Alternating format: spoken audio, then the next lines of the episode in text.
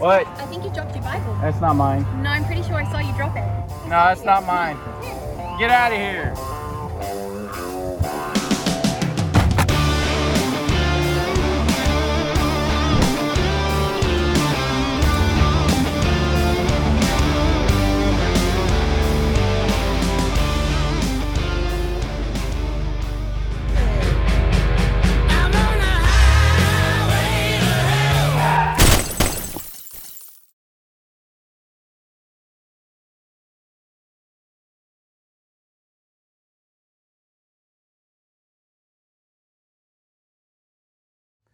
Well, hello, Olive Branch.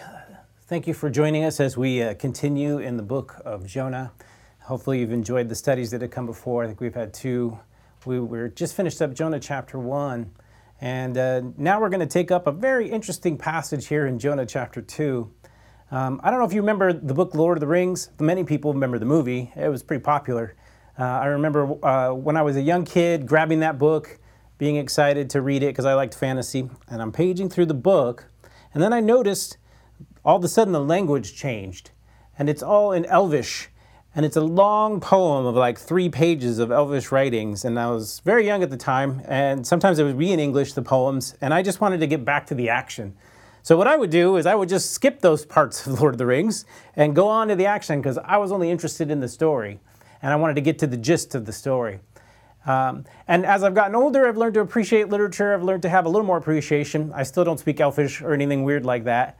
But uh, I have learned to come to those English versions of the poems in the book and realize that w- what Tolkien was trying to do is give the book an, a feel of antiquity. And I think that's sometimes something we do when we read our Bible. We grab a Bible, we're following along in Jonah, we're getting this story about a guy on a boat and he gets uh, swallowed by a large creature and then all of a sudden there's a poem and we're just like oh, blah blah blah blah blah a bunch of flurry words and then we skip on to the edge uh, to the next to the next action beat. Uh, but the problem with that is we lose out on the feel of the antiquity of the bible.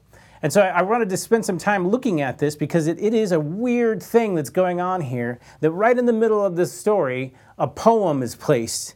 And i don't know if many people know that sometimes when they read psalms they don't realize it's a song and it's a poem and that throughout many of the prophets, there would be a pause and then a poem would take place. Now, we, we have weird uh, connections with poetry. We get Hallmark cards and they're cute and they rhyme, and then we have little rhyming poetry and stuff. But the ancient world was very different. It told its stories with lavish details um, in the poetry itself. And the sad thing about when you read a book like Jonah and, and when you read it and no one wants to really study some of this stuff is that you lose the flavor and the feeling and the intent of what's going on in the section. So, what I wanted to do is try and see during this time if we can kind of recapture what the ancient people who would have read this felt like as they dived into this ancient poem. And it's a really bizarre poem because it starts off, if you have your Bibles, you can open with me. I'm in um, Jonah chapter 2, but I'm going to read verse 17 of Jonah chapter 1 because it kind of sets the story for us. It says, The Lord appointed a great fish to swallow up Jonah. And Jonah was in the belly for three days and three nights. So here Jonah gets swallowed by this fish, and then we get a poem. And it's a very odd place to write a poem in, in, and, or to even contemplate writing poetry or thinking about poetry. But as we go on, I think it'll make more sense as we read. So I'm just going to read through and kind of stop and start from various points to just kind of point out some of the feel of this particular story uh, in poetry. So it says Jonah prayed to the Lord, Yahweh, his Elohim, his God, in the belly of the fish, saying, and I called out to Yahweh, and out of my distress, he answered me. And out of the belly of Sheol I cried, and you heard my voice. For you cast me into the deep, into the heart of the sea, and the flood surrounded me, and all your waves and your billows passed over me. So here we have it.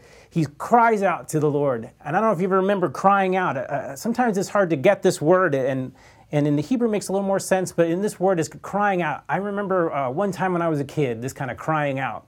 We were at the LA County Fair in Pomona, me and my dad. My dad had these particular kind of sneakers. And as we were walking around, he's like, son, now pay attention to me and stay close. And so I was looking just kind of casually at his sneakers, and I would look away, and I would look at something, I'd look at his sneakers. And as we're walking around, the crowds were getting really thick. So I was paying attention to his sneakers, but then I looked away to look at something else, and I looked back at sneakers, and then I kept following, and I kept looking around, I looked at the sneakers, and then I look up, and it's not my dad. Someone else in that split second when I looked away had the same exact shoes my dad did, and I had been following this stranger. Now, as a young little boy uh, in a sea of thousands of strangers, I looked around and I did not see my father. And I start calling out, Dad, Dad, where are you? Dad, Dad. And it's that desperation of calling out when you really just hit rock bottom. That kind of describes the kind of distress that, that, that Jonah's under in this particular passage. He's been thrown overboard in, as, uh, off, you know, in, into the ocean, and it starts to billow around him. Weird phrases he throws out in the belly of Sheol. I cried out, and you heard my voice. Now, Greg might have mentioned this, but in the ancient cosmology, Sheol was the bottom of the ocean, and it was like it was literally what they thought where hell was. So here he is calling out from what he considers his personal hell. And he's in desperation because the waves are coming around him.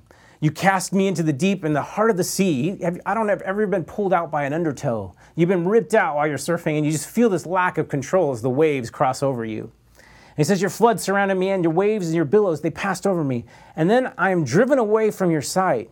Yet I shall look at you again upon your holy temple. And so it's weird as you see this guy as he's roaming around and he's describing what it's like to drown. He's describing what it's like to be surrounded in a sea of frustration and troubles, where he's put himself in this situation where he's throwing overboard. And, and it's really where it comes to the first point.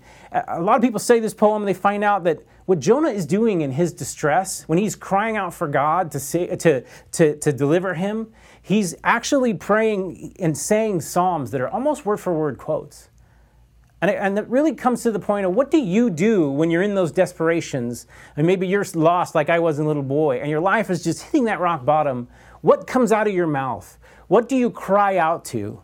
And often it's what you've put in. So now we know Jonah is not the most faithful prophet. He doesn't listen to God. And we're going to go on with the story as we get into the other chapters. And we're going to find a little bit about this ambiguous character who says he loves Yahweh, but his actions don't really show it. But at this moment in his life, uh, this poem is being written he didn't write this while he was in the fish. This is most likely what he recalls of his time in that fish and what it was like when he's recalling back.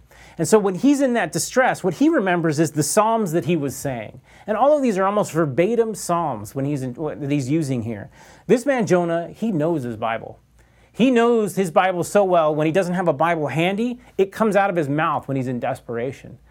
And it's like that time when I got stuck on a train track and the train's coming, and what, the, what comes out of my mouth? Is it a cuss word or is it, oh God, please help me? And the train is coming, and you're like, oh Lord, help me, and you get off the track. That's that first split second of where do you go when you're in trouble and you feel like you're drowning and you're starting to tread water and things are going? What comes out of your mouth is often that what you've put in or spent time studying. So here you have a man who's not even faithful to the Lord, but what he has been faithful to is the scriptures. And he knows his Bible. And I think it's a good recommendation to, if you have time, if you look up these verses and you just look up your cross references, you look up Psalms 102, Psalms 120, Psalms 30. These are the Psalms that he's kind of quoting when he's in des- out of the desperation, quote for quote. And so, one of the things I want to encourage as you read this poem is it shows a picture of a man in distress and how he feels. And it's trying to paint the picture of what we should do when we want to cry out to God. And, it, and what I'm saying is, is that we often think of memorizing scriptures or going through this action of trying to figure out the mysteries of poems or boring sections of our Bible. And I think it's at that time when we make that a discipline that it'll become ever more important when we hit that point at which you know, we are in desperation and we're, and, the, and we're starting to get into the drowning situation. But let's go on because he's going to describe how he feels as he falls into their particular cosmology of the world and as he's actually going into Sheol, as he's falling into the pit, into the center of the earth. Here you have a man, he's actually feeling like he's drowning, but he's also leaving the presence of God. As he's drowning, he's trying to pray desperately towards him. So in verse 5, we pick up again, uh, and it, well, verse 4, I'll pick up. And then I said, I am driven away from your sight, yet I shall look again upon your holy temple. The water closed up in over me to take my life. The deep surrounded me. Weeds wrapped around my head, and the roots of the mountain. I went down to the land, whose bars closed upon me forever. Yet you brought me up my life from the pit, O Lord my God. So here he's not just on the surface of the water, now he's being pulled into the dark deep. And, and that ancient cosmological picture, you have the land, it's flat, It's a circle. It's like a, an oval shape, then the oval shape of the dome. And up above the dome is the firmament, and above that is God in his temple. And as he's going down into the water, what you see is a man's picture of him crying out to the temple of God. And he knows my prayers are being heard because he knows God put him in this situation. And that's the thing that's really weird is we think that God, you threw me into the deep, he says. But we know in the chapter before it was the sailors that threw him into the deep. And you see, what God is doing is He's using the events in His life, and He realizes that He sees God orchestrating these things in His life to get Him to a point where He's actually contemplating who His God is. Sometimes we think we're in the middle of a tragedy, and we can choose to go through that tragedy alone, or we can choose to cry out to God. And in this particular moment in his life, Jonah is crying out to God because he knows God is out there. He knows God is with him, and he knows God is even with him in the darkest of situations. So often people think when they read this chapter or they even read this book, they often think that Jonah is crying out because he wants to be saved from a fish. Uh, and that's not the case. He actually sees this as God's answer to a prayer. What he's worried about is drowning in the dark, deep pit of hell. He's falling into the abyss, the place where actually they thought hell literally was. And God sends a Leviathan, a creature, a monster, to gobble him up and save him even in that situation. And we think that doesn't feel like saving, but he knows what he's put himself in. And he knows he's hit that rock bottom. And so he sees this point as a mercy that God's extended him, where he could have just kept falling into the pit of hell, and God delivers him. But now he's confined, and now we're going to follow. The waves are around him. He hasn't quite hit rock bottom. We'll get to rock bottom yet. But, but as we go, we'll keep reading in verse 6 here. The weeds wrapped around him, and you get this picture of the weeds wrapping around his head as they're pulling him down underneath the waters. He's hit the, almost hit the bottom. Verse 7 When my life was fainting away, I remembered the Lord, and my prayer came to you into your holy temple. This is where he's dying, where he's at least to him, and his cognition, he's losing consciousness and he's fainting away and he's looking through the murky water and he knows that the heavens are above there and he knows that I, I know my prayers are answered, that you're going, you, that you hear my prayers, God. And he cries out as he gets lower to the bottom. And he says, Those who pay regard to vain temples in verse 8 forsake their hope of steadfast love. But I, with a voice of thanksgiving, will sacrifice to you what I have vowed I will pay. Salvation belongs to the Lord. Let's look at verse 7 again. He's crying out as he's going down and he looks up to the temple and he knows that his, his voice has reached God. And it says in verse 8 that he forsake those who serve vain idols, forsake their hope in the steadfast love. Right here, he's recalling on the Lord's name. He knows that God is loving and he knows in my distress, I know you hear me, God. I know other people, they serve other gods. But I know that I serve a real God and, my, and I am reaching the heavens, and I know that you hear me even in my distress. Now, we pause at this moment and we realize who put himself in his distress? Who put himself in this situation? Who made the life choices to run from God? And, and I think that's the thing that we, we don't realize that oftentimes we can be the instrument of our own causes. We can actually be the one that puts ourselves in this situation.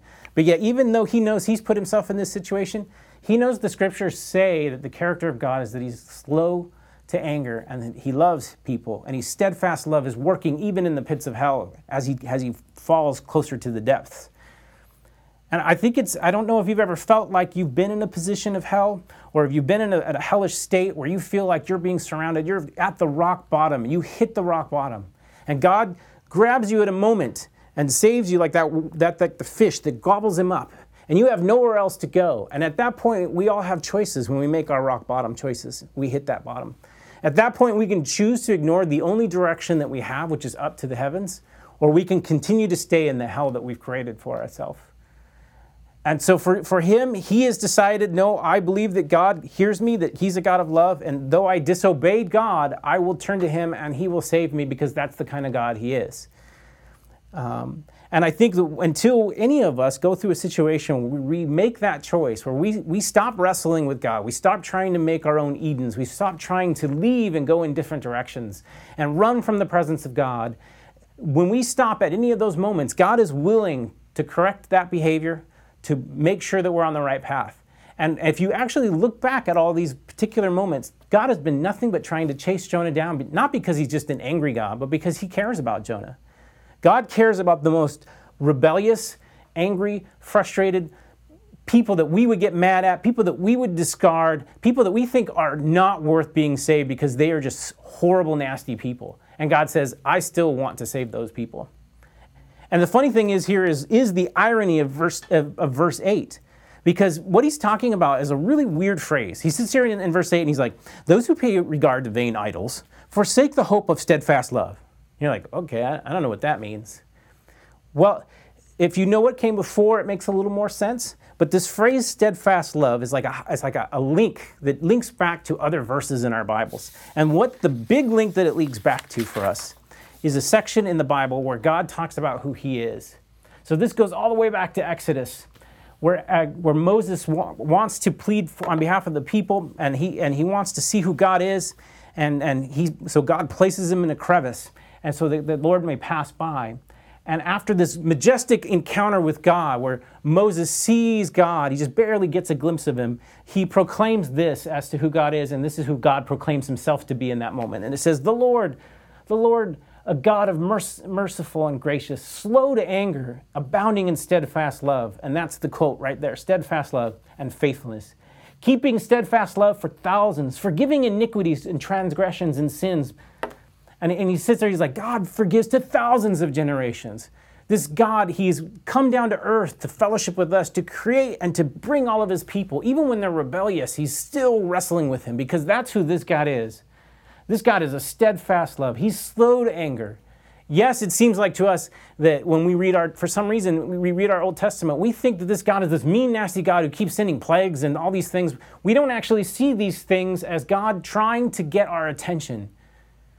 God at any moment can choose to judge. He is that person, but He's slow to anger. He's sending warnings. He sends the thing that we need to get our attention. And for Jonah, he kept running, and it kept getting worse, and it kept getting worse. And God didn't want him to reach rock bottom, but it was the only way he could get his attention. Now Jonah sees, oh, you are that steadfast love. That's the God I need right now. I have hit rock bottom. So he's calling on the name of that God.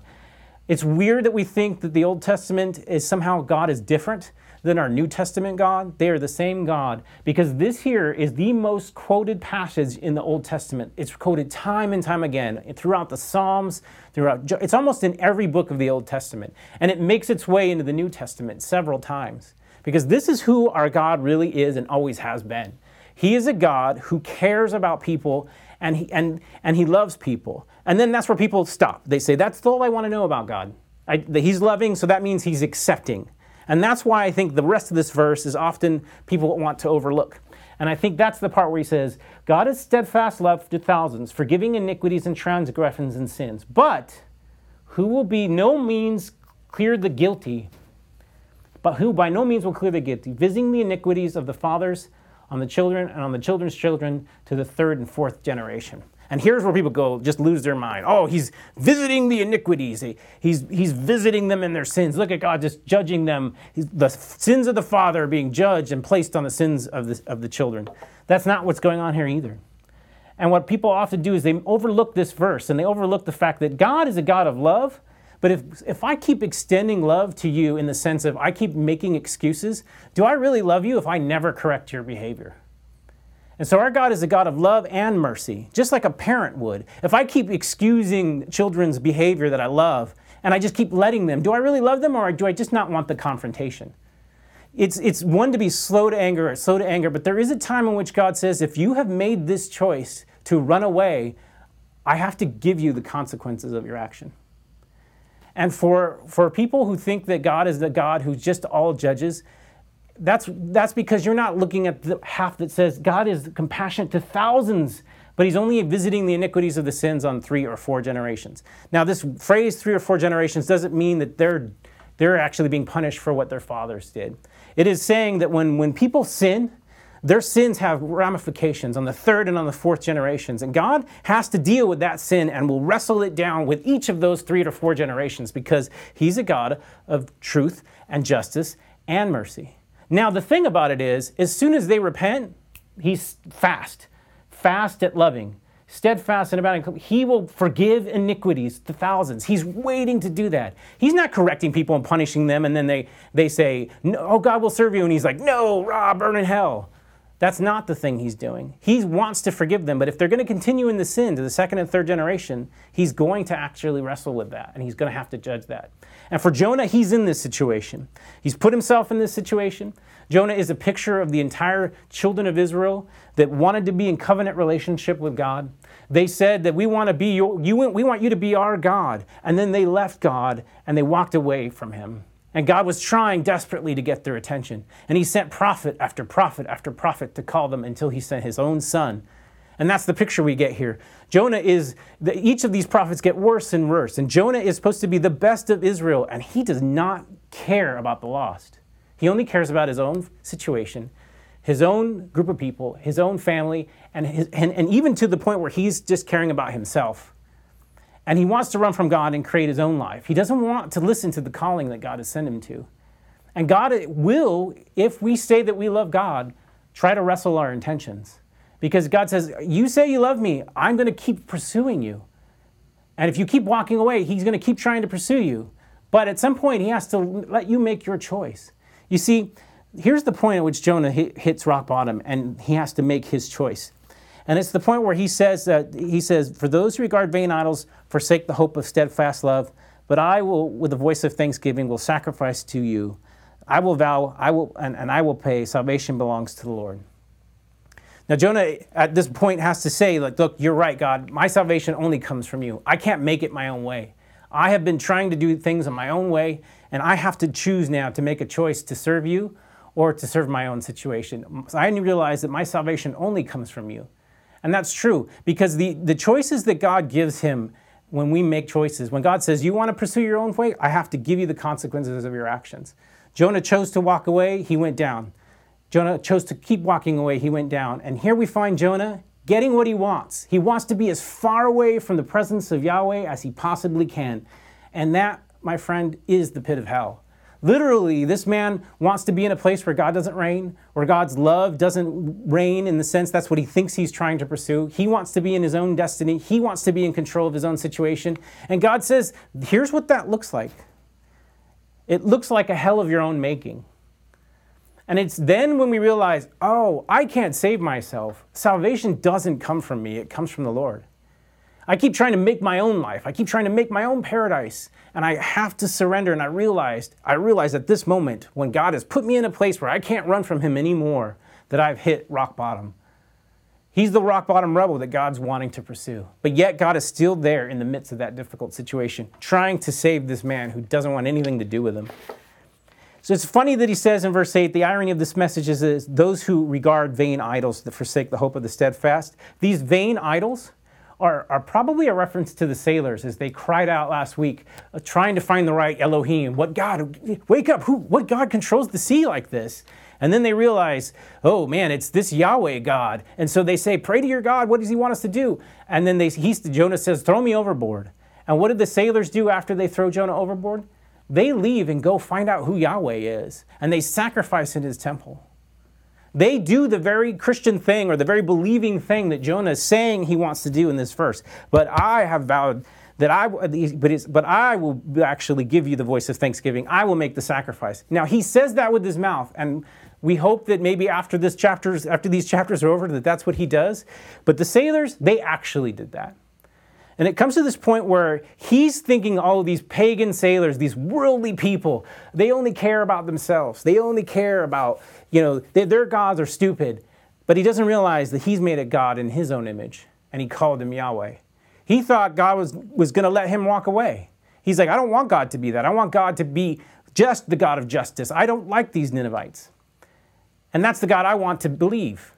And he doesn't realize that he himself is made that idol. But these pagans that he's criticizing, oh, those evil sinners in the world, they're the ones that actually go and sacrifice the proper sacrifice of thanksgiving to Yahweh for saving them from the storm that Yahweh sent earlier to save them and to save Jonah from his sins. And so that's the irony of that statement. And we're struggling again. Well, what is Jonah's intentions here? Is he really repentant? Is he really hit rock bottom? And we're going to find out later on. I think this is a sincere moment of salvation when he realized that, that salvation comes from the Lord. And a lot of people think that once you hit rock bottom, that all the work is done. And I think we're going to find out that even though that Jonah has repented, it seems so here in the text, he's being thankful that God has delivered him and that he ran from God, that Jonah still has issues that he needs to work out. Jonah still needs to deal with how he loves his enemies. Jonah still has to make choices. And sometimes when we come to salvation, we hit rock bottom. That doesn't mean the work isn't over. It just means that you have stopped to realize that my salvation belongs to the Lord only. And that's the first and only starting point for all of us who want to serve God, is that we realize we've hit that rock bottom. And so that's the thing I think people want to know. People, God is willing to save the most pious, religious person that thinks they know God but really doesn't, to the person who's out there drinking and carousing and doing all these evil things, because God is in the business of saving rebels. He's in the business of saving the most wretched. And the question really is at the end of the poem, and the question is at the end of the series, is what are we willing to do? What are we willing? Are we willing to do those things that God has called us to do? But even before we go, I just wanted to share a little bit about with you as we talk about testimonies, as we talk about lives, a little bit about the stories of people when they've hit rock bottom. What did they do? What was their experience? So we're going to share a testimony with you here I just want you to hear just a bit about how this testimony is and just to see how what a real rock bottom situation would look like in a modern setting. So that when you read back at these texts, they kind of highlight what God is willing to do, even for those who've run as far possible away into the pit of hell as they can. They, they haven't got anywhere farther from God than they, if, if there's still hope for them if they are here and they turn to the Lord. So I just want you to watch this testimony and thank you so much, and we'll come back with a word of prayer throughout my life, I was very um, not dependable and I was very um, angry. I, I was uh, just out there, just partying, and I searched in everything, but I always kept God in my in my background. I mean, in my mind, in, in the back of my memory. And during that time, I mean, I, I even recall like driving on the street and stopping the car and getting out and kneeling to God and saying, God, take this from me. God, please take this from me. And that went on for many, many years. I mean, we're talking about a stretch of about 15 years where I was on meth. So it was uh, it was pretty bad. I mean, through this time, I, I was shot twice. I was uh, uh, in and out of jail, in and out of jail, in and out of jail. I got so bad to where I ended up in prison. And during that time, um, God really got a hold of me. He really started ministering to me. I was I was in a cell with the Bible, and God just started speaking to me and he he just became tangible and and something happened in there i wrote a even though i was catholic i wrote um i wrote a salvation prayer and there was like three or four other guys that were in the jail that would say they were a christian but we were segregated so i really couldn't see them but i could hear them but they would be cussing at each other and stuff like that. So they were doing all this like as hypocrites. They weren't really serving god. So, but I wrote a salvation prayer and I sent it to each one of these guys. And I remember Oki. Oki was the one that lived on the bottom cell under underneath me, and um, he was literally a guy that would um, two times a week he'd be taken out in a in a, a, a straight jacket, and he was like possessed. He was he was like foaming at the mouth, possessed. I could see every week he would be gone every couple days, and this guy, he would talk to me uh, at times, and I told them I wrote this prayer. If they wanted to go, you know, I'm to kneel down after they say goodnight, and I'm to say this prayer. And um, I don't know if you guys want to join me. So I sent the prayers to the guys, and I didn't know if they were going to do it because you can't really talk after you say goodnight. So I went to my bed, and literally, tangibly, God was with me in that room he he met me there and I, I sweated, I cried, I prayed, and I thanked him. And that is the moment I got saved. I know that for a fact. That's the day my life changed.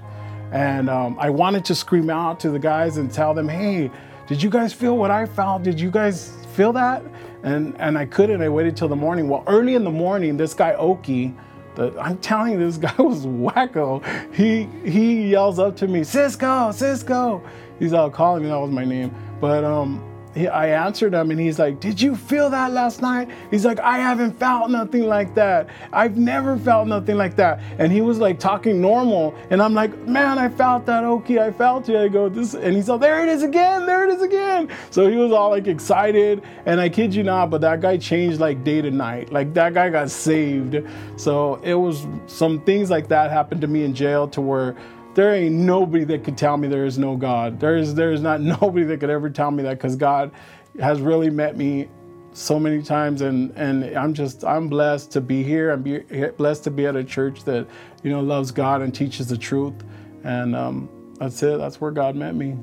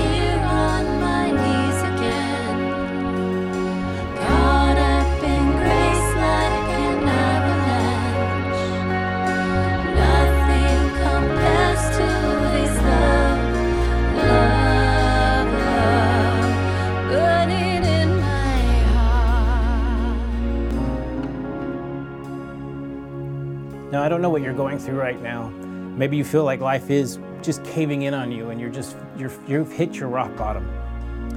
Maybe you're struggling and you're, you're actually starting to realize I've made some really terrible life choices. I've ran from God and I've hit rock bottom and there's really nothing else I can do in my life but look up. And so if that's you right now, I just want to pray for you that there is hope that you no matter what you've done in your life whether you've killed somebody whether you've done drugs whether you just went to church your whole life and never cared about another living soul whether you're racist whether you're frustrated whether you're angry whether you're mad whether you want revenge whatever it is that you've done in your life that you realize that that didn't satisfy and it just put you in a pit and it locked you up and you are held in confinement that the lord is still present that you can't get far away from god that he still wants you in his family and in his kingdom, that you're not forgotten, and that he sent his son to die for you, the ultimate prophet, the one that actually obeyed, that came into this world to die for our sins. The Bible says that Jesus said of himself, One greater than Jonah is here. Because one greater than Jonah came, and not only did he fulfill just not the letter of the law, but he fulfilled it with all of his heart. That he gave all of his life for us, to us sinners. That all he wants us to do is to turn to him and to cry out, and He's right there ready to forgive them of their sins. So if that's you here tonight, and if you're just in a state of rebellion, maybe you've been in church your whole life. Maybe you've realized you are Jonah. Jonah was supposed to represent the Israel's best, and yet he had no heart for the lost. He loved criticizing them, but he never cared enough to do what God called him to do. All of us who've been called to love our neighbors, to love other people. And so maybe you're struggling with being that kind of a. Maybe for you, you don't really care about whether people are going to their own personal hell. And you just go about your business because it's too frustrating or they're too angry or they're too far of a gone of a sinner. Maybe that's you and that's the state of rebellion you're in. But God likes to save rebels. So we're going to pray that if that's you, that you reach out to us, talk to us, but also first cry out to God. So let's pray. Dear God, I just thank you so much for the opportunity to discuss how loving you are, how kind you are, how slow to anger, and how abiding your love is, that no matter where we go on this earth, how far away we run from you, it's never far enough that you're right there to hear us. Lord, I just pray for those people who feel lost, who feel trapped, who feel confined in the sins of their own making, God. That they turn to you, Lord, and they realize that you sent your Son into the world to die for them so that they could be free from the chains that they've forged around themselves. All of us who say that we are Christians know this is true of us, Lord. And it can be true of any of these people if they cry out to you, Lord. So I pray for these people that they cry out to you, Lord. They confess their sins. They realize that they've tried to do it on their own, but they want to turn to you, Lord, and that they confess to you, Lord. Lord, thank you so much for dying for me when I'm a sinner, Lord. Thank you for allowing us to come together in a church. But Lord, let us never forget the calling that you've called us to as a church and as a people. That we are supposed to love the lost, that you love the lost because you care about them. So forgive us, Lord, if we've forgotten to care about them like you do.